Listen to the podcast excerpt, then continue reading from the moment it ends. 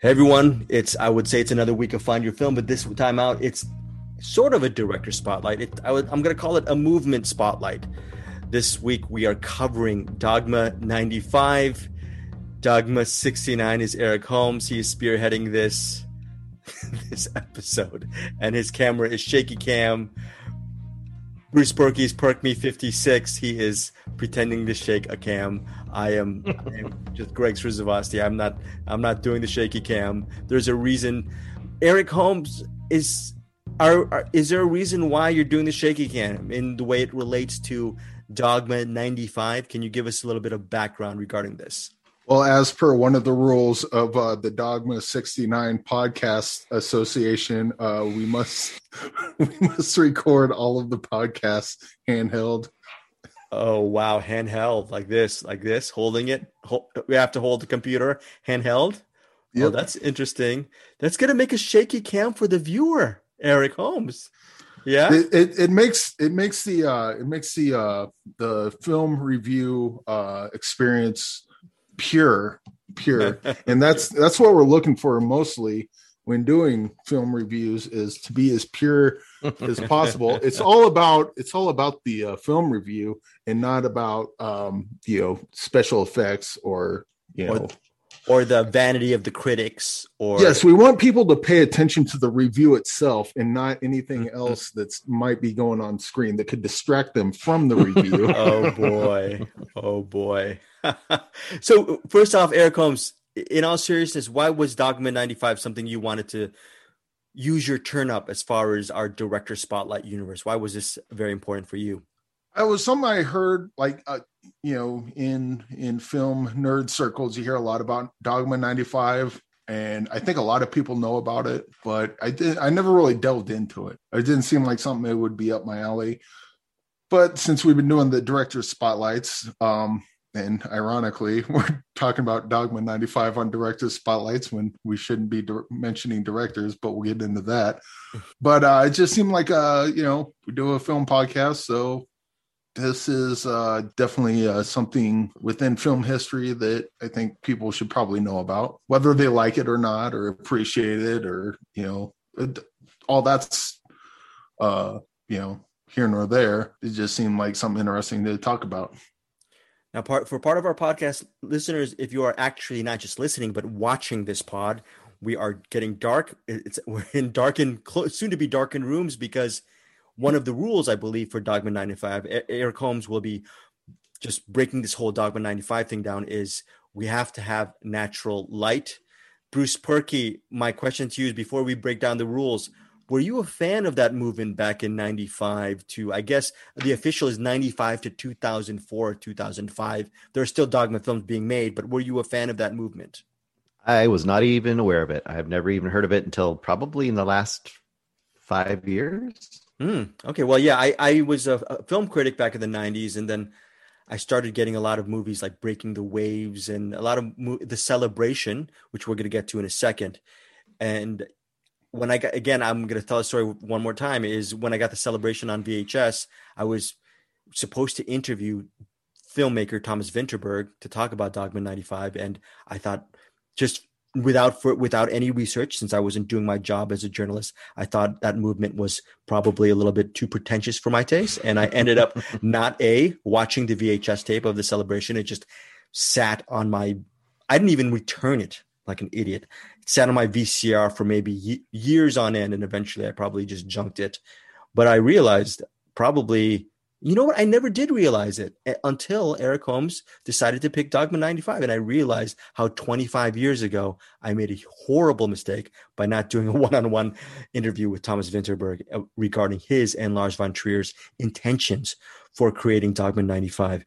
Eric Holmes, Dogma 95 is not Dogma 95 without a certificate, without a set of rules. Can you tell um, the initiates, people who want to learn about this movement, what are some of the rules and how how is that also? We're gonna I guess also be talking about how it affects our own podcast, not just the lighting, pretty soon. Yeah, well, uh, it started off uh, with Thomas Vinterberg and Lars von Trier. My initial thought was this was kind of like a pretentious. Uh, this is what the purity of cinema was, and after hearing like a, a couple of interviews, I think it's I think it was more uh, the intention was more of a uh, uh, like a writing challenge. Um, you know, doing the like if you're uh, do the writers group and uh, they'll be like, okay, you need to write a scene uh, involving an apple and a boat. Okay, well, I got to write the script and it's got to involve an apple and a boat somewhere. And I think that uh, they decided that they were going to set some guidelines uh, or some rules uh, based on what these what these movies have to fall into to be be a Dogma 95 movie. Um, the intention was to purify cinema uh, to make it just all about the story and not a bunch of uh, you know extra stuff. But uh, you know, and some people, uh, some people in the Dogma 95 movies followed them a lot of them broke rules here and there, but you know the the spirit of it is to you know try to uh, make it as pure as possible, uh, following these rules. And I'm about to read the rules. Um, number one, we're not to, we're not supposed to have uh, notes in this uh, in this podcast no as notes. per the uh, Dogma 69 but I'm breaking it now because uh, I have uh, donkey brains and okay, I cannot remember these things.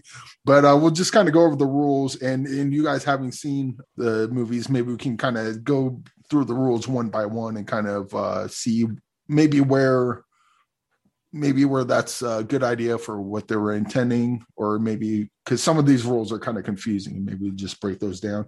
Sure. Uh, the first one's actually pretty straightforward. Uh, shooting must be done on location. Props and sets must not be brought in. If a particular prop is necessary for the story, a location must be chosen where the prop is to be found.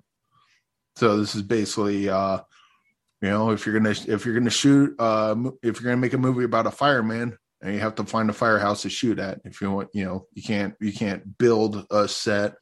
Um, you know, that's pretty uh pretty self-explanatory. Number two, the sound must never be produced apart from images or vice versa. Music must not be used unless it occurs where the scene is being shot.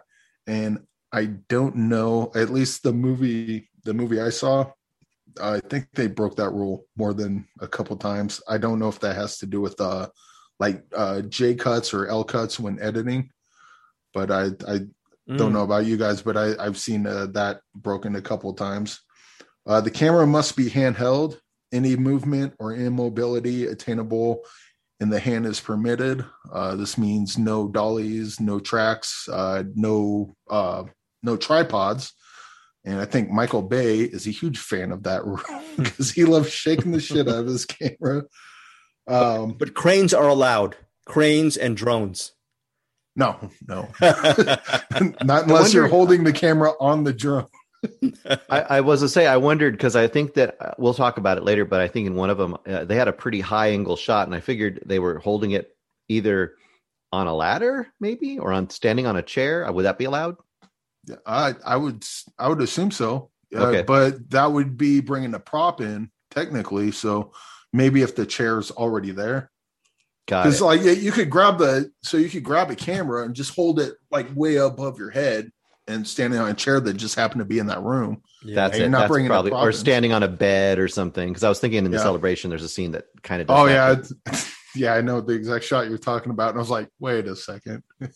and actually, that that kind of uh, that kind of uh, not to uh, detract too much, but uh, stuff stuff like these rules, like as I don't know about you guys, but as I'm watching them, I have the rules in my mind and so I see certain shots. I'm like, wait a second, how they do that? Mm-hmm. Um, you know, I was I was in as specific as you or, or Bruce. To be honest, I was looking at more of the the spirit. Maybe because I'm not detail oriented, and what that's why you guys really helped with the show. I'm very bad, as you guys know, with details. So it was more about the spirit, and we'll get we're gonna get to my choice down the road, and I think it really fit within the spirit of Dogma.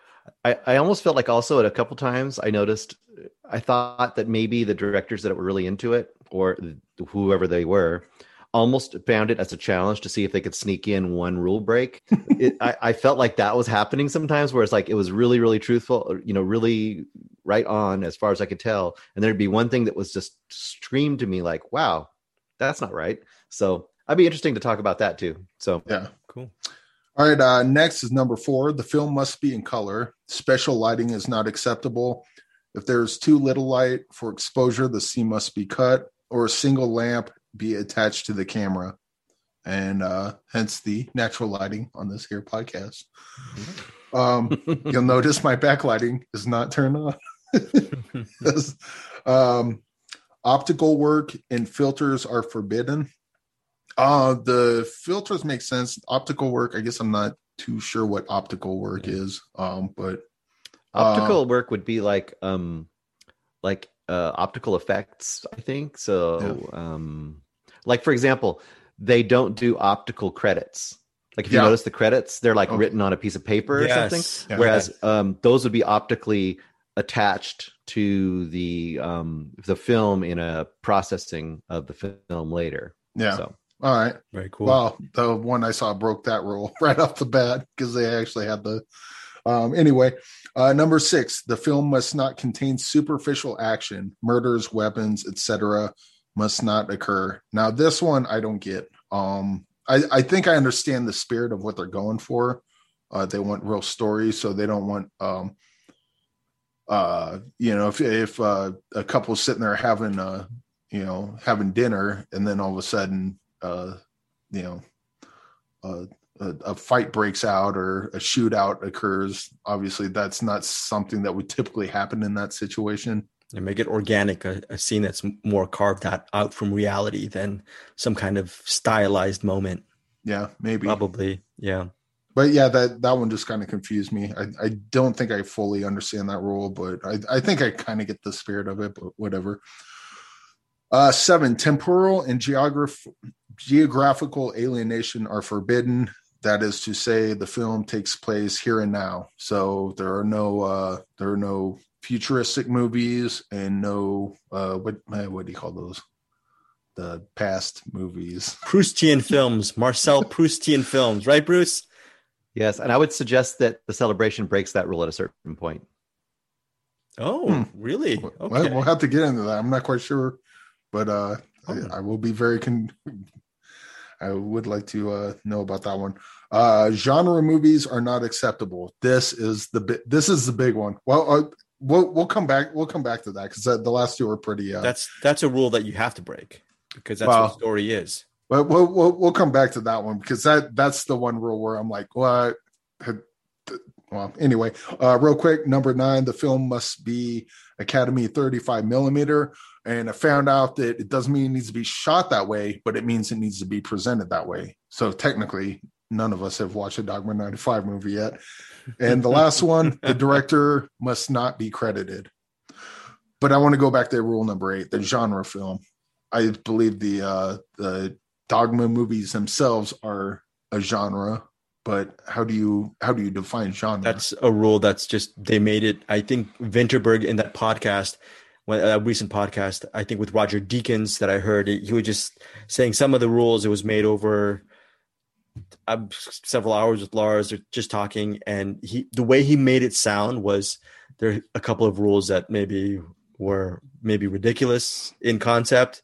He, and maybe he was just giving himself, maybe he was just being very self deprecating. And I think that if he was sort of telling the truth, it would have to be on that genre rule because that's just that's I think- I, don't know. I think that the only way you could kind of think of it is that it probably is forcing the movies that they're doing to try to not be categorizable as a, a genre. So you wouldn't say it's a western, it's a horror movie, it's a sci-fi movie, it's a romance, uh, it's a I don't know, whatever. So I think they're trying to say like whatever they're doing, it's going to push it to be genre bending, I guess. That would be, I think, the spirit of it once again. But once again, that's the haziest rule of. Yeah. I think we all agree. yeah. Oh, I, I one little proposal. This is a proposal just for future. It would be really fun sometime for us to make the Bizarro version of the Dogma 95 rules, but we're going to call them the De Palma 75 rules. Very good. yes, Everything must be in split screen.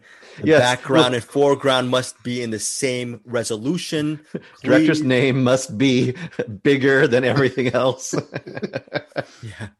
Okay, I, I know this is dogma. We're gonna get to it in a second, but I, I got to do the De Palma reference. Uh, years ago, a buddy of mine, his name's Jordan. He asked De Palma during the interviews, "Mr. De Palma, I'm just wondering why do you use split diopters so much in your movies?"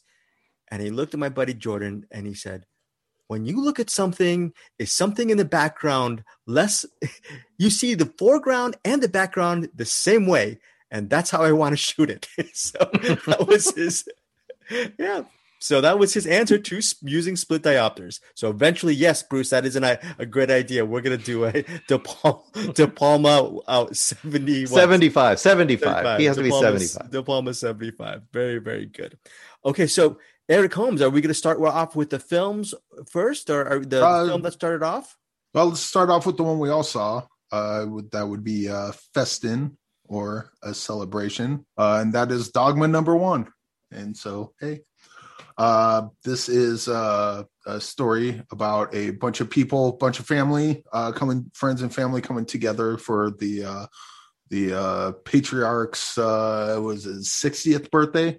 I believe 60th Yep. birthday, right? Yeah. Yeah. And it's uh it's pretty dry until um the uh the dad's son Eldest uh, son. Yeah, the yeah son. he he gives uh he gives a toast He, he gives, a, yeah. very, he gives a very uh the toast to end all toasts. yeah the he gives a very uh personal toast and uh basically mentions that the uh the the dad had uh molested him and i believe his sister uh who had uh killed herself oh you know what that was, was that the was that the uh That's not a flashback spoiler. thing you were talking about Um, there's a point towards the end. I'm not going to spoil things, obviously. There's a point towards the end where I feel like we go into an altered state, which might represent a, a change in time and place that's not natural. okay that happens to one of the characters and i think that is kind of goes against the spirit of that it doesn't like in a sense it's kind of like a dream sequence or something that's happening Mm. uh which doesn't seem like should be something that should be in any of the dogma movies. Okay. Oh I, I, I, get, I guess as far as that rule goes so I, I was under the impression that the rule was um it has to represent today well how does it st- how is it stated again like what's the wording on that because i think it says something like I- um I close it and I'm not allowed to Ah. notes again.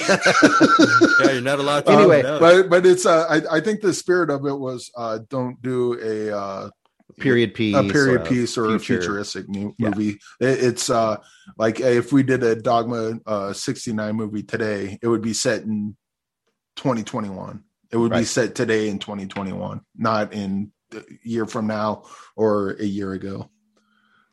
But anywho, yeah. But that that is that is a good point. That is a good point. Did you Um, guys find regarding the celebration? I think none of us have seen the celebration, or or like Eric, you were saying Festen, and Bruce. What were your original thoughts on the celebration? Obviously, the movie's considered is widely critically acclaimed. Does it deserve all the all of the what all of the all of those wonderful accolades? I think it does. I think it's I think it's really good. I think it's a great way to kick off the movement and obviously if people agreed or it, the movement probably would have died really quickly. but um, what I think was strong about it and you we can all talk about it is it kind of has this very stodgy traditional setup, right? All these, you know, siblings going to their father's celebration and you got the the the the, the fuck up brother that's kind of rowdy and crazy. You have the conservative, straight laced brother. You have the sister who's kind of in between the two. And they have this whole setup. And for the first half hour, I thought, oh boy, this is gonna this might be kind of long.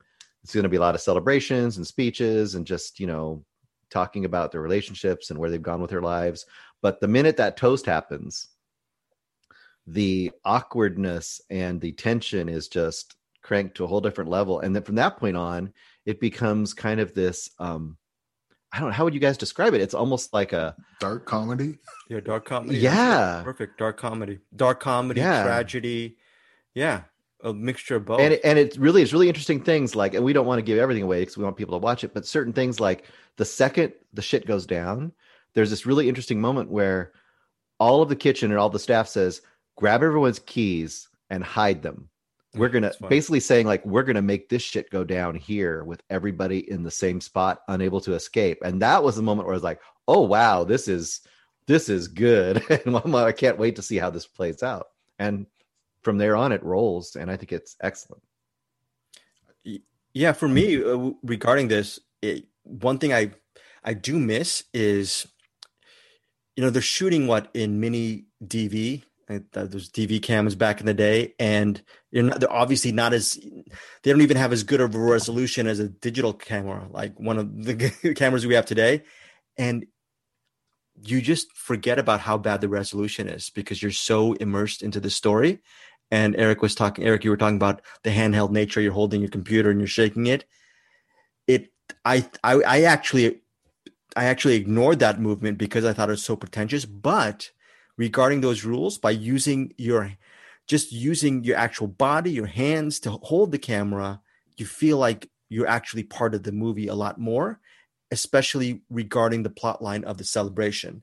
You know where you you want to be feel really close knit with what's going on within the, the drama of this family. So i thought the handheld stuff was great. And i do miss that horrible resolution from the celebration. I wish there were more movies like that today that we could see because now we see all these even if it's an indie film the digital image looks so nice that sometimes the scenes themselves look very staged and fake and looks like they look like TV movies almost. And something like the celebration may not have as great resolution as 100% of movies today, but you probably will remember more images from that movie than a lot of the movies that are shot in better resolution today. So I think part of the Dogma 95 movement is talking about stripping away all of these big studio rules, the the lighting, the what you were talking about the music, Eric, to actually enhance the story and to make it more memorable. And I think that's why the celebration is one of the top Dogma 95 movies and why even to this day, with all of its lack of tech, it's still a very memorable movie going experience. So Eric, your your final your thoughts on on celebration. I was gonna I also was gonna mention that uh at the beginning of the in I don't know if it was shot in order uh, it's not one of the rules. It has to be, I don't think, but uh, um, it feels like at the beginning of the movie they're trying to do all these uh, fancy camera angles and like uh, you know uh, like frame the shot real well and and then uh, Bruce mentioned earlier that shot where it goes up and then kind of comes down. I was actually kind of rolling my eyes at a lot of that, and I think that's part of why I didn't really take to this movie right away. Mm. That and it, it, almost seemed like they were like, see, even with our restrictions, we can do these cool camera stuff. I'm like, yeah, that's cool, but what's the movie about? And then as the movie progresses, it almost seems that uh, that stuff, it, it, pretty much as soon as the story kicked off proper, all that stuff went out the window. And it was just about pointing the camera at the people and let let's uh, see these people's emotions, how they react to one another, and how the story plays out. And then it just gets it gets uh, really good from there. Um, yeah, and, and then I would. Oh, go, go ahead. ahead. I was gonna say I would agree absolutely what you're saying, and I think what you see happen is so once the story happens or like it turns, like we just talked about, once that story turn happens, what's really good about the constraints is that it it now you have this real geographical place. You have an actual place. They don't have sets. So you're having characters throughout the rest of the thing constantly escaping or re-entering areas or trying to get away from a, a this incredibly awkward and um, tense situation or trying to get back to it um, so then all of a sudden it's just the motion and the movement of these characters with the situation as opposed to like you said um, tricky camera moves and stuff when nothing's happening to try to keep it interesting, I guess, as opposed to letting the story keep it interesting, which is what happens for the I'd say the last I don't know two thirds of the movie, which is great. So I, I agree wholeheartedly with what you're saying there. There there is uh, one technical technical thing that I was really impressed with, uh, assuming they did it the way I think they did it. Um, uh, and it also kind of goes towards uh, with, with these rules set in place. Well, before uh, that, with these rules set in place, it feels kind of like watching a Tarantino movie, knowing going in that he doesn't use CGI. So when you see this great effect or great thing happen on screen, it, it- usually with the if you know the CGI is in there, you just kind of brush it off like, oh, you know, you, there's no wonder to it. But then if you go in knowing that, oh, these are the rules that they always follow, then you got to, oh, how'd they do that?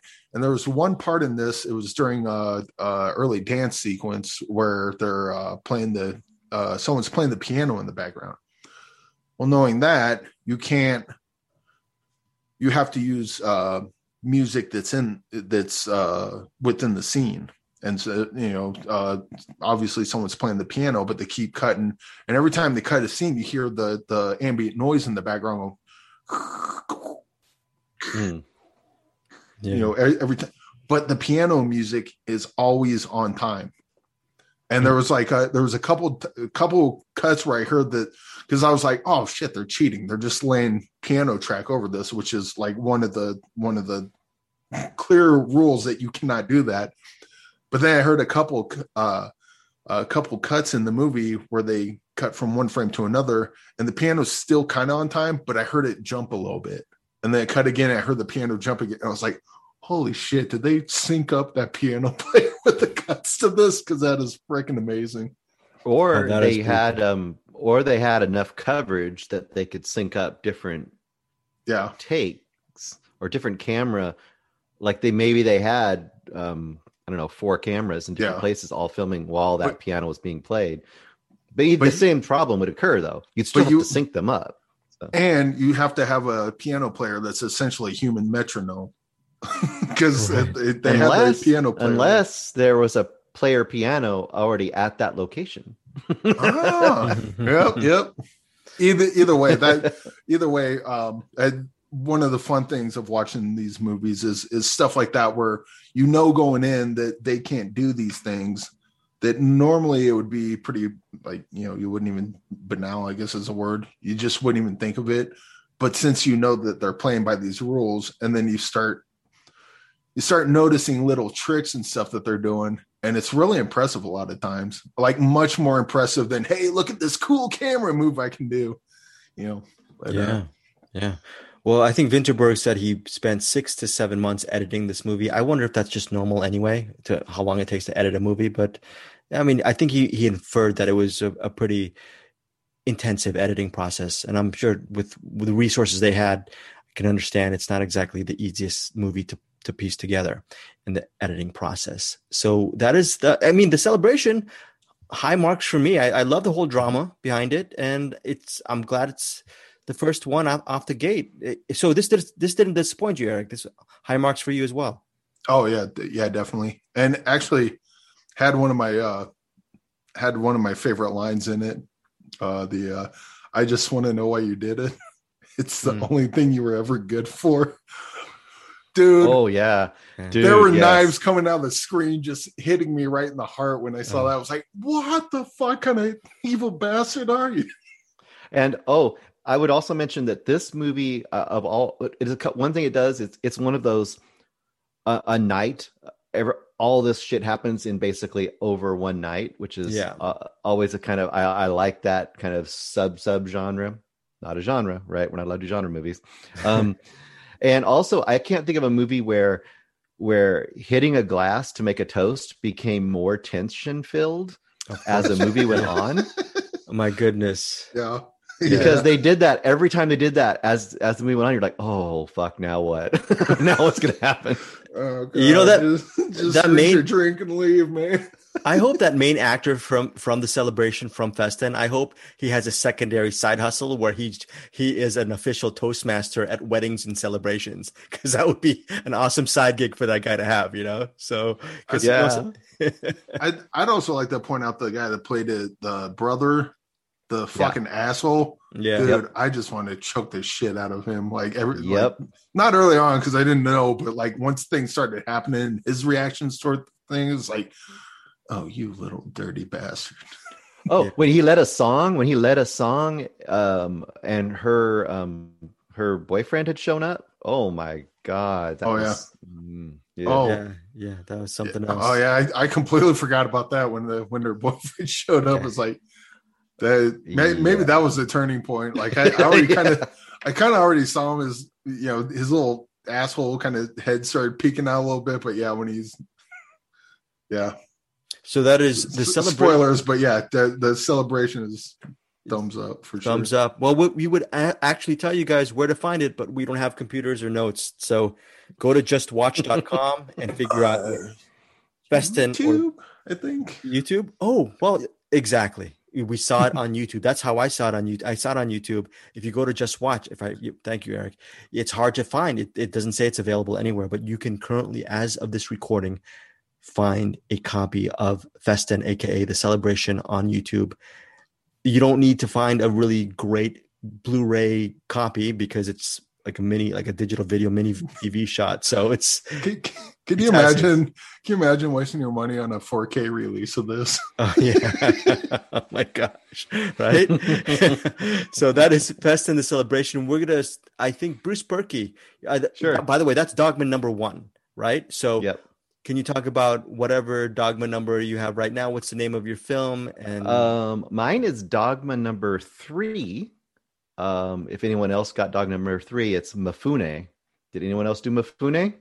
Nope. Nope. Aha! At least no crossover yet. Um, so first of all, it was kind of out of default. My original thing was I was going to ran- I randomly number generated and I was going to pick a pick a movie, and that didn't work out so well because, not surprisingly, a, a lot of these movies are really hard to find in any form. And I found a couple on YouTube, but they weren't like uh translated and i was like i, I can't i have to give myself some help here um i really wanted to find one called fuckland uh, I was had- looking for that one too. just because I wanted to say "fuckland" over and over again about my movie. so But, uh, disappointed that that wasn't Dogma 69. yeah, so and I guess it's about the Falkland Islands, and it's kind of a comedic, like uh, undercover, Mm. like satire on the Falkland Oh. Islands. I would have been Anyway. so disappointed. yeah. So I did Mifune. Uh, Mifune is uh, pretty easy to find. I rented it on Amazon Prime. You can actually find this one probably because it's one of the earlier ones. It seems like it was pretty well funded and pretty well produced. I don't, don't know who directed it, um, but it is seemed to be Scandinavian as well. So it's probably in the group. I'm assuming one of the directors in that group.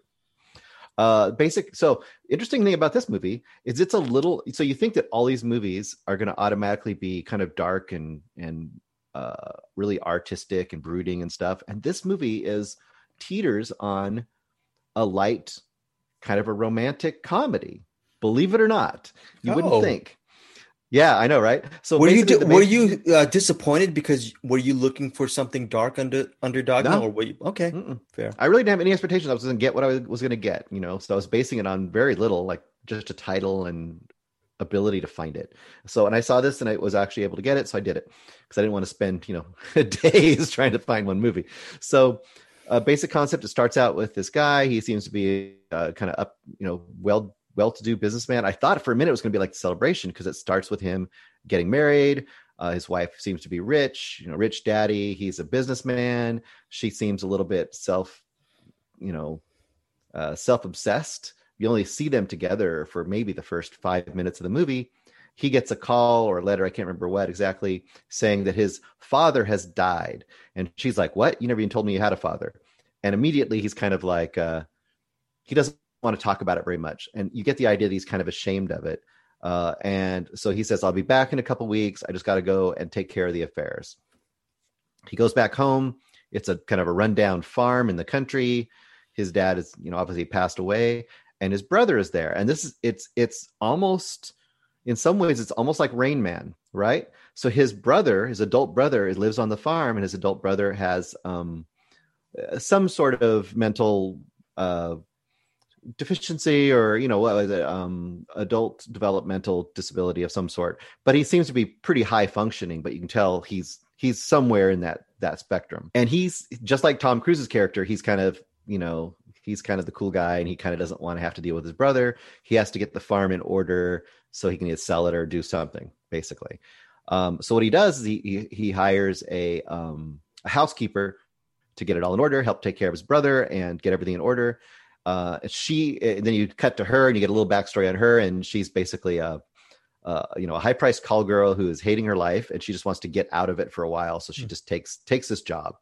So all these things are, are sort of tropey but the um the dogma 95 constraints on it really humanizes it and gives it like a lot more intimacy and personality than a movie like this would normally have. So I think once again, the constraints really helped the story and by the end you feel like you really are living with real characters that you really like as opposed to the kind of caricatures they could have remained uh, in a you know a normal more hollywoodized type movie um, it ends up being really really good really charming really fun and a, a pretty great movie uh, you love the characters by the end all of them uh, i don't want to reveal some of the things but there's a few scenes in there that are just spectacular really fun um, I'm wondering. I, I really liked it. I think I'm thinking maybe this movie did well when it was released because it seems like a really good movie.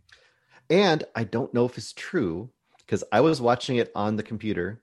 Uh, I usually we have a pretty big screen computer. I was watching on that, and uh, my wife was in the background. She doesn't really care to watch these movies, but she said that looks like the woman, the main woman in this. She's a very, you know, beautiful uh, blonde Swedish type, I don't know, if Sweden or Norway, whatever, you know, woman. Yeah. And my wife's like, wasn't that the woman that was in High Fidelity? And I'm like, um, maybe. I don't know. So after the fact, if you guys want to look, we can find oh, out if it was the woman from High Fidelity. Probably. My wife, it's about the right time period for it. I think this takes, I think this movie was from 98, okay. 97. Um, the production values, once again, the production values are really good in this. Uh, the only time when I felt like it might might have um, strayed is early on.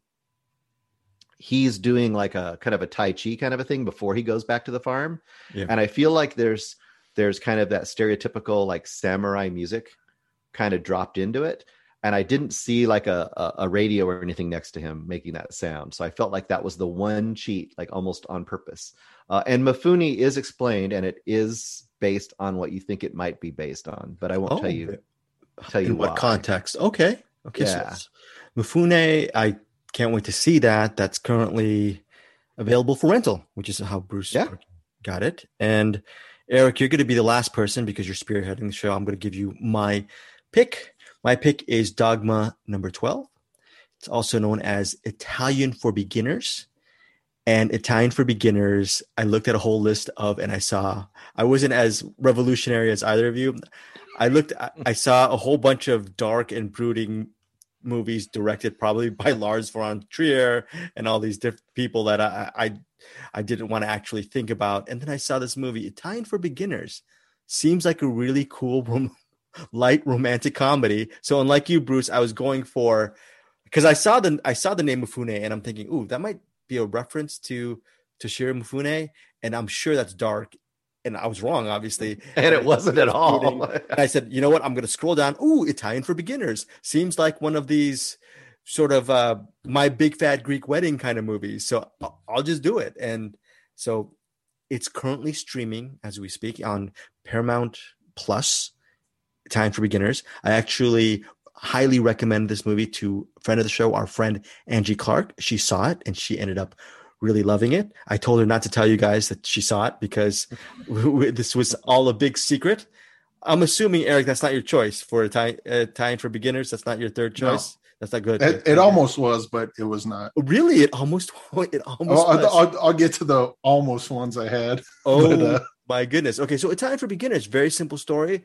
It's a deacon or priest. He comes into a new church to sort of not just replace the the, um, the head parishioner, I mean the head uh, priest, he's he's kind of burnt out, so he decides to this guy, the replacement, he's taking over all the other priestly duties, like just the Sunday mass and and dealing with congregation and everything. So he, he actually he's a temporary re- replacement for the head head honcho over at the church. So he's and he's currently living at a hotel because so it's not because he hasn't he doesn't know if he's going to stay there for a while. So this priest is just getting acclimated to his new neighborhood, and you know he's he's sort of he's a very well-meaning person, but he is not he's social enough as a priest, but slowly but surely he starts ingratiating himself to the, the townsfolk.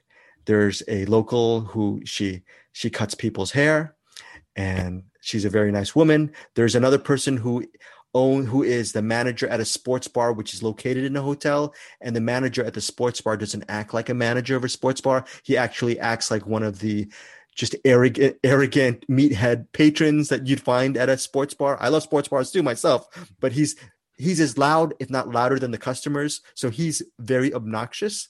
And the hotel owner wants the hotel, I guess, concierge dude to fire this sports bar manager. The, the only catch is this concierge dude is he they're best friends. So it's a little push and pull. He doesn't want to fire his best friend from the hotel, even though the guy's a jerk. And so you have all these little these these characters living in this town. There's also this woman who she works at a bakery and she can't hold a job down because she's although she's very attractive and she's very sweet and demure, she keeps dropping the pastries. So whenever she tries to take a pastry out, she'll just drop it and it's you'll find out re- later why she's a total klutz. So ultimately, all of these people, their lives in, intertwine because all of them end end up taking a class Italian for beginners. They all want to learn how to speak Italian. And, and it's just their it's just their story of all these disparate people living in this town and how they socialize once a week at at this Italian Italian class. And what's really cool about it is it's not predictable, meaning you don't see them completely bonding over and having all these really great arch dramatic moments. And Bruce, to your point, that's what Dogma 95 does for maybe this movie's considered a romantic comedy, but because there, it's not adorned with all the background George Gershwin type music or swooping visual moments, none of that stuff. This is more of think of a romantic comedy, but done in a very, just very DIY and very unadorned mm-hmm. fashion. And what that does with the handheld devices and the like Eric, there's a lot of close to close-ups not close-ups like like that because that would be too stylized. The just the camera getting into the bodies and the faces of all these people you get to really feel how they're feeling at the moment. It's a very it's one of those rare romantic comedies where you feel like the celebration like festen you feel like you're actually in the moment with them because of the way the camera is placed or the, the movement of the camera or the actors that you don't feel like they're hitting a certain mark or they have to be in a certain position within the frame. It's a very well done film italian for beginners. And even if you're not into dogma 95 it works as a romantic comedy because you don't have to know anything about the movement movement to know that wow this movie is really interesting. Not many movies are like this right? And so within that romantic comedy romance space because it's under the Dogma 95 certificate. It's a very, very unique film. It's nothing, it's not deep like Breaking the Waves or even something like Festen, but as far as pure entertainment and really getting engaged with the characters, like I'm sure you got engaged, Bruce, with the yeah. characters in Mifune. This is highly recommended Dogma 90 film, 95 film. More importantly, highly recommended film. Just in general, Italian for beginners now streaming on Paramount Plus. So that was my Dogma 95 hat in the ring. Eric Holmes, Dogma 69. What was your what was your pick? I think I you know I have a feeling I know what your pick is. It's it's a it's probably one of the most popular ones. I'm, I'm do you have a guess, Bruce? Do you have a you know what? Why don't we guess, and then let's see what, if if we're right. Okay, I'm gonna go first, and who knows? Maybe because I'm so stupid, I don't even know if it's it's probably not a Dogma film. Breaking the Waves. How about you, oh. Bruce? What's oh Okay, Bruce. No. Um, Julien Donkey Boy. Nope. So right away, uh, I was like, I Julien Donkey Boy and the Idiot were out because I was like, well, either a, I thought maybe one of you two might do it, or B, I think those are the two that people would probably know most. So yeah, you know, we could probably skip past those. Then I saw Fuckland. I was like, well, where's that one at? Yes, I can't find. I can't find it. So uh, Mifune was one that I was looking for. I couldn't find that one. Otherwise, we would have been doubling up on that. and then, uh, so I just I was like, you know what? Fuck it. I'll start at the uh, the last one, which I think is like was it like Dogma 36 or something like that. Couldn't find it. Couldn't find it. And and, and what's weird is the list they have is like one, two, four, 15. Like they they skip a bunch. Oh, okay, so okay. I started with the last one, at least the last one that they had listed. And I was like, this one, nope, this one, nope, this one, nope. I just couldn't. I, I was like, dude, I did this Dogma 95 thing and uh, I think I fucked up because I can't find another one. so I was like, well, I, I know Julien Donkey Boy and the Idiots. I you know, I, I was trying not to do those two. I was like, I'm gonna have to do one of those two because they can't find any of them. And then I finally came across the bread basket and I found it on YouTube. I'm like, perfect. I go on YouTube and I look it up and I'm like, oh fuck, they only got like part of it. it's only like a half hour long. Yeah. And uh, then I look it up and I'm like, oh, it's only a half hour long. Fuck it. All right. Oh. bread basket it is. Oh. So uh I, I finally came across it. I'll just tell the story and then go on all the rules that it breaks because it breaks damn near all of them. but uh, it's uh, it opens up with the guy uh, looking inside of a fridge, uh, j- just like I am looking into the camera right now. He's looking in the refrigerator and going around eating, and in the background you hear uh uh uh what do you call it? Like a playback of a, a phone call and it's not quite an answering machine because it's an actual conversation between the guy eating and his mom. And it's like, what?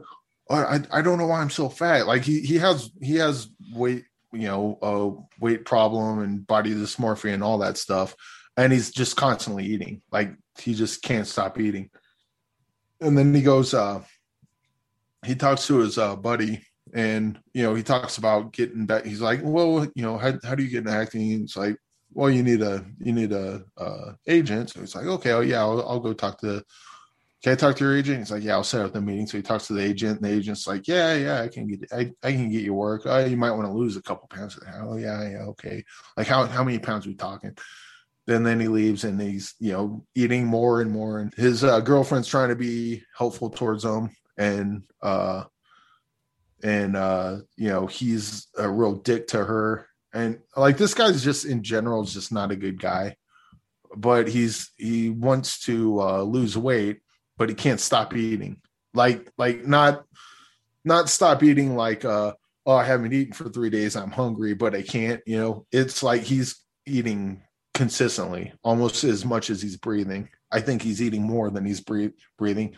And in fact watching this movie i was like dude, I feel so sorry for that actor because they eat that much. Like I, I was getting sick just watching the food he was putting down. And then, uh, you know, he's his uh, life isn't going the way he wants it to, and a lot of it is because he's, you know, he's just kind of a shithead, and you know, not because he's fat, but he's just uh, he just has a bad attitude about everything. It's everything's everyone's fault but his. On top of that, it's not going as bad as he thinks it is and then it ends in a certain way. Well, uh, so his girlfriend comes home when he's supposed to be on a diet, and she's eating a hamburger because she's not on a diet. And then he just starts like reaching in, eating her fries. It's like, "What are you bringing these here for?" Just eating her fries, grabbing the hamburger. It's like, "What the hell are you bringing this hamburger?" Oh, and starts eating the hamburger. But then he starts like shoving it in her face, and I'm like, "Oh, dude, you cross the fucking line." She gets up and she leaves and then the the ending stuff happens and uh, i kind of needed to talk about the ending because there's a there's a part all right there there's a there's a part where he cuts himself and uh, i was i was wondering how you know because a, a, lot of time you know the the idea of uh just random violence is against the rules but again this breaks almost all of them i'll go i'll go through the list of that. Um but on top of that, it didn't look like it was uh it didn't look like it was makeup. It looked like he actually uh, had cuts oh. there. And I don't know if he maybe, you know, bumped himself or scraped himself. And it's like, ah, fuck. And then like, you know what? Fuck it. We'll put that in the movie. And so they, you know, maybe it was just an accident that the actor had that, hey, cool. Now we can have you cut yourself because it, it's already there. And so might as well use it.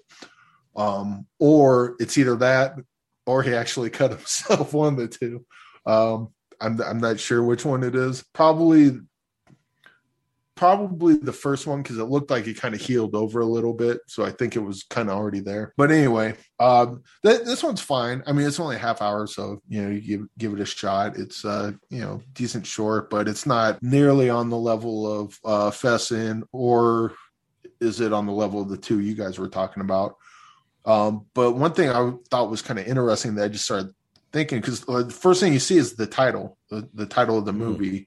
and normally in these, uh, at least the ones I've seen, they'll usually write the title on a piece of paper and film it or do something yep. of that sort of this one was a, just a regular title that you would put in after you know uh, put in whatever editing program you have and then he's he's in the uh you know staring at the camera eating and then you hear the the conversation with him and someone else playing in the background. And and may, maybe they already had a tape recorder there that they could use as a prop but right right away i'm like dude he broke two rules already. Uh, i'm not even sure if this is an academy ratio. I have to look again to see. Uh, but then um, there's a bunch of uh, the editing like so like you'll have one character talking and then they cut to the other character listening but it's still it's still the same uh it's still the same audio track. And it oh so and like so, you think there's some sound sound monkeying going on there? Yeah. Mm. and then i and then i started thinking about this and i didn't think of it as i was watching it but i'm thinking about it like as we're recording this and i kind of want to watch it again. I was like did they just break every rule in Dogma 95 but make it appear that it's the most Dogma 95 movie? no, that'd be funny. That'd be That's, funny if they did that. That kind of goes to my point that I think that some people took the challenge of seeing what they could sneak in too and yeah. still get like it's kind of an iconoclastic sort of ethos anyway. So the, the fact of the per- person that might get into that would also want to break it, but try yeah. to get away with breaking it totally fits I feel like. Um, I have a question. What do you guys think about this? What do you think of all those rules is the most useful or the most um, impactful to actually use? Like, what what one of those factors do you think I, was the most impactful? For me, the first thing that jumps out is the the handheld camera, because mm-hmm. that's that's the way. That's the one. And that's I think to me to me that's the foundation of it. That's the idea of you know what is it? Man with a camera. Well, well right now these mm-hmm. days, person with camera, right? that's that's the idea. You you don't you don't have it on you don't have it fixed. I think that's the most important rule for me as a moviegoer. And that did that. I reminded me of um, Maya Deren Remember she talked about if you hold the camera and it's an extension of your body and you're having to like like you're actually watching and moving things based on what you're where you're moving your body so it became part of the actual physicality of yourself the what the camera was seeing although yeah. i think it might for me it's the location. I oh. feel like having to use real locations, I think that really affected it because not only does the space dictate the story somewhat, I think that um, uh, I mean, such a huge part of filmmaking and st- is staging and making sets and producing sets and making them to fit what story you want, as opposed to having the story have to work in the space that you have to find.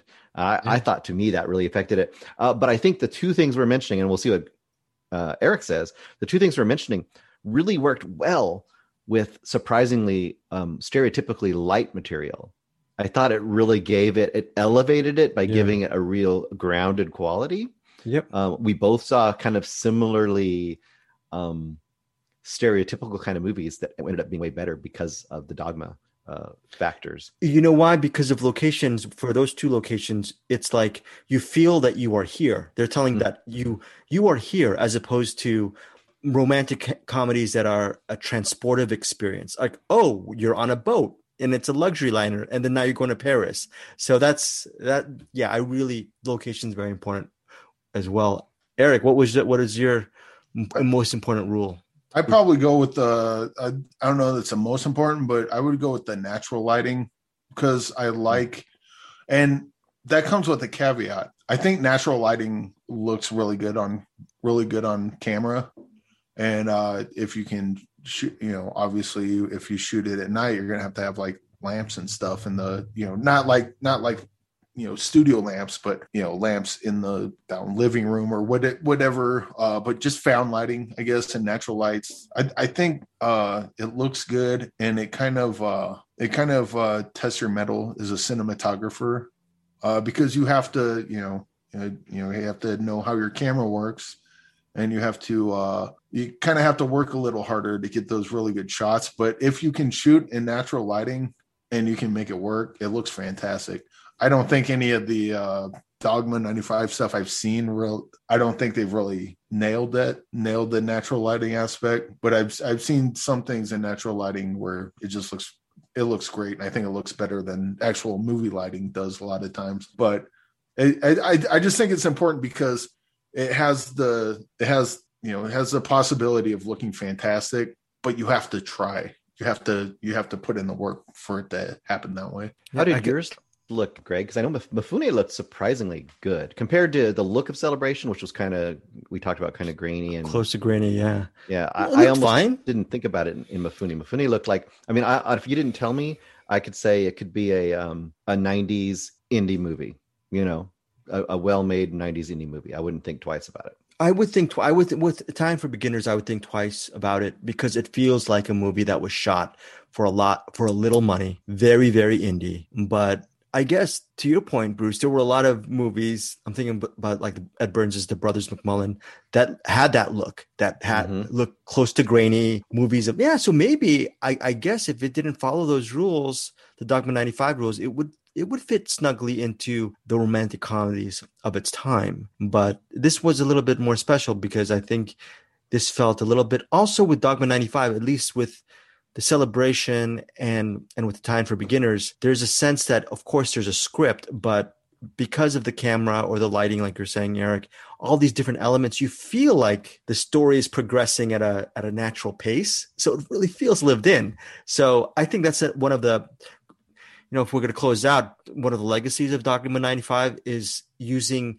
the principles of it to teach you how to make really good movies or, or tell real stories is to make hopefully some of the best films are you feel actually lived in and real and that's the feeling i get from i can't wait to watch more von trier's work to be honest because that's a, a, total blind spot uh, with, within the realm of dogma 95 and then also graduate and watch some of his other stuff as well because I know he mixed he's he's mixed his tones throughout his brilliant oh, yeah. career. So his but, new stuff isn't very dogma at all.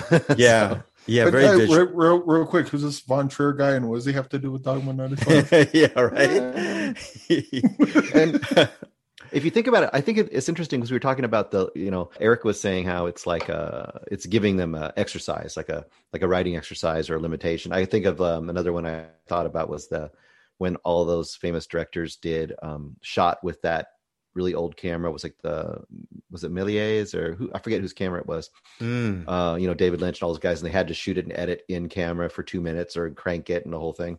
Yeah. Um, and I also think that this movement really fits in. If you think about fits in with the time, because you think about it's a reaction to the incredibly stylized and you know homogenized version that was ha- coming out of the 80s movies just the same way that you get like all of the grunge or alternative and all this crazy music it's stripped down and more punk rock in the in the 90s this is kind of the film version of that you know? So i think it it, it makes sense societally as well to see that coming up at that time felt like that it's uh, uh, you know as pretentious as it sounds it, it feels like an early uh, earlier form of removing gatekeeping in cinema you know because the, the main the main thing is uh besides being an exercise is uh make it as cheap as possible and still good. Yeah. So you you, you have all you have all these rules and these rules are to say that all those millions of dollars you need you don't need it now because we got rid of all that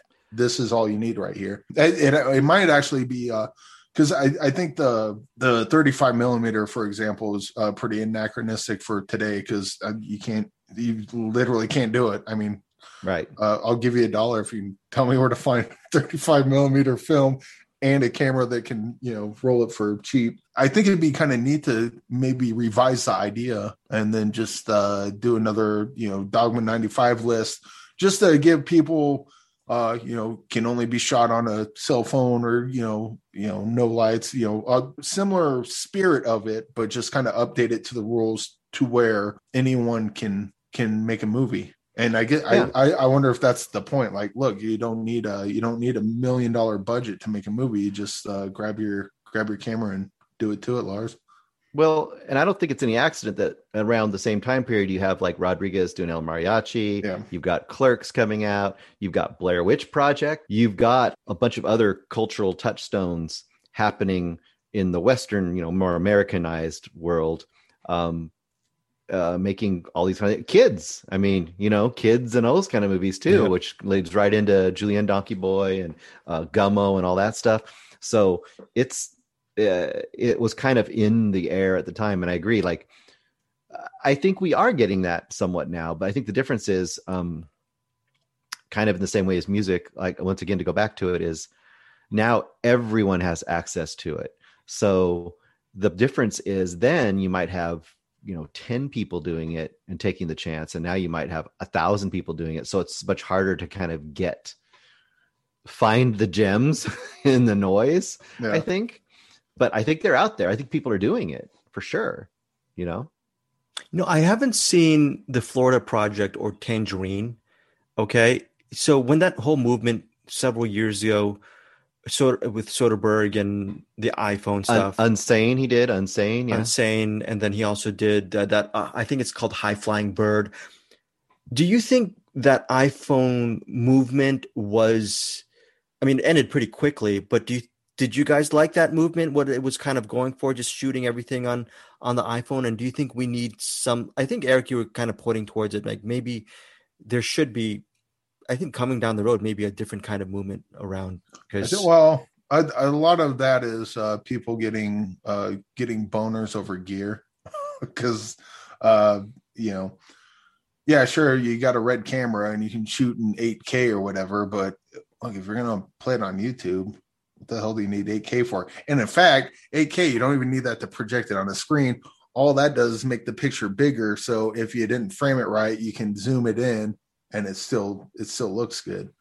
So you can shoot in 1080p. You can shoot in 2K if you want, um, but you just have to uh, be able to frame your shots. And you know, being able to shoot in 8K just means you can be a lot more lazier with the way you frame your shots. Uh, but Uh, yeah, there's look. Uh, you can have the best camera in the world, and you can have the worst camera in the world. It's just a matter of knowing what your camera can do, and then uh, maximizing what the camera is capable of. You know, if uh, if you're shooting on a, a DV camera, just know that you're not going to be able to blow up any images because it's going to look like a bunch of little squares. You know, yeah, um, and if you have uh, if you have a, a big ass IMAX camera, just know that uh, uh, you're not going to be able to use natural sound because those things are loud and heavy. so, you know, well and i think that yeah. it, it also goes back to just maximizing and giving everyone permission you can tell a good story at any level Yeah. like don't uh, i think it if anything this this kind of movement or a new version of it just gives people permission to like make something and you don't have to have the imax to make it great. And we talked, i mean what are some of the movies we love? We love some of these great big movies but we also in the last year loved um, you know um, peckerhead. And we loved our um, pg psycho goremans which are a minuscule budget but maximizing what they have and maximizing their creativity and maximizing what they're giving us on screen compared to somebody and we won't talk about the ones we talked about a million times but somebody who has everything but only hits the middle you know they don't another thing about Dogme 95 that I completely forgot to mention, I really loved how I was not handicapped by the music, meaning Mhm. I didn't have a great playlist, Spotify playlist to manipulate my emotions as it was cut and synced with a certain Yeah. scene. I forgot to mention that. Sometimes just having like what is it, diegetic? What, what just the noise around diegetic. you. Just the noise around you is enough, especially when you're telling a good story. And sometimes, as much as I love Hans Zimmer, and that's another conversation we'll get into down the road, Hans Zimmer and Zack Snyder, as lo- as much as I maybe after this, after we record this, I might just go out and start watching the Snyder cut because I love being manipulated. But there's something to be said, a lot to be said about having zero things to listen into except the story and the the the noise that is coming out of people's mouths. I I love that too. Eric Holmes, what you could say. I was thinking uh, this wouldn't be a cheat because uh, you know, uh, Greg, you could do the uh, or Bruce actually, Bruce do the uh, do the uh, uh, the toast from the celebration, and I can just be right next. Once you get the reveal, I, I can just be right next to the camera and do the sound effects. So, for example, Bruce, do the quick reveal, not the reveal at the end, but the reveal of the uh, the toast. Hello, everybody. I would like to make an announcement. My father, on this fine day, has quite a legacy. I'm waiting for the dinging. no, no, no. Keep going. Keep going. He he he made such an impact on me in our life, especially especially when uh, that one time that mom walked in the room and uh, well, let's say uh, things weren't quite what they should have been.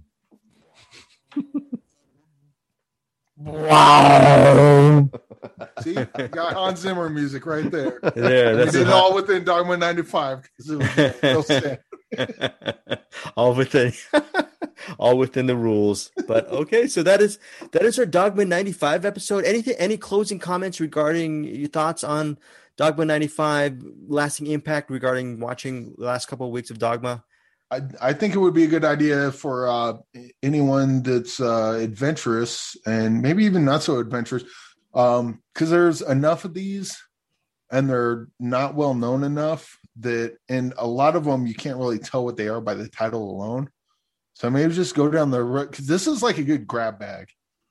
You're gonna, uh, you know, you might not like all of them, or you might love some of them, but they're all at least going to be interesting. And knowing the rules ahead of time at the very least it'll give you something to kind of point out like ah oh, they broke a rule there or, oh wow I, that's cool how they got around the rule on that thing or you know so that um or maybe the maybe the story's just so uh captivating that you don't even think about the rules and you're just like oh wow what what happens next? Um well but, uh, yeah quite quite the grab bag we'll say. And bruce quite the grab any any final thoughts regarding this?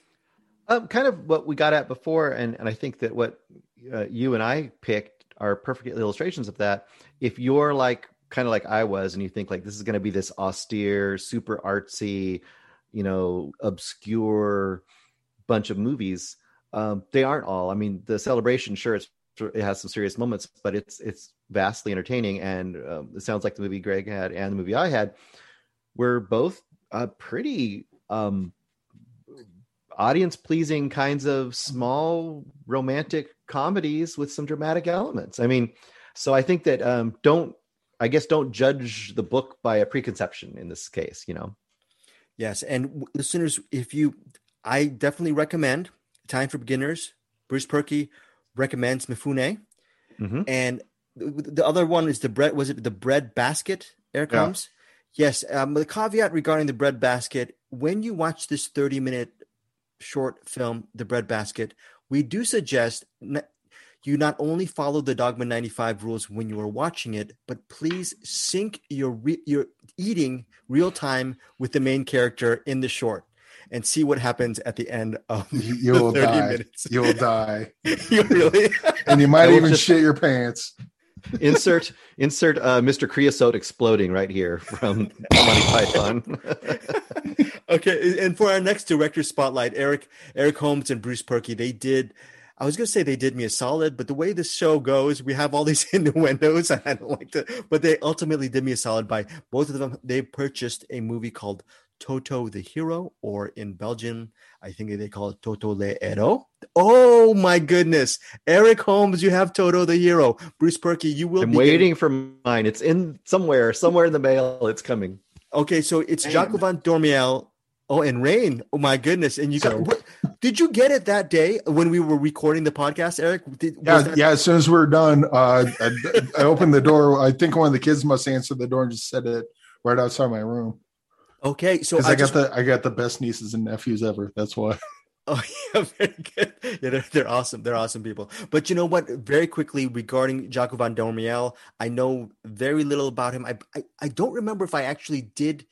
I think I actually did interview him, but Toto the Hero, background information. I saw that as a film critic at the UC when I was at the UCLA Daily Bruin. I named it as my favorite film of the year, and I remember writing a review saying before I before watching Toto the Hero, Cinema Paradiso was one of my favorite films of the last decade or something, and this movie ran circles around Cinema Paradiso. And then there was a there was a journalist who I, whom I admired, and he wrote for the LA Reader, and he said some critics, and you know he was picking on a college student, and this guy was in his mid thirties at the time. He goes, some critics have called it, have compared this to Cinema Paradiso, but I see no correlation, and I was heartbroken. What a what a thing to do to me, just a friggin' college student. But the reason why I have not seen, to- I saw it twice. I have not seen it for the last whenever that movie Eric Holmes was released. I think in '91 or '92 it it made a real big impact on my life. So I I was uh, I, w- I was infatuated with a girl. Then I saw this movie, and then it set me on this path to eventually become a lonely heart sad podcaster find your film in CinemAddicts. So that is the root of toto the hero bruce purkey and eric holmes. I just wanted to depress them about the movie before they do their research on jaco van dormael.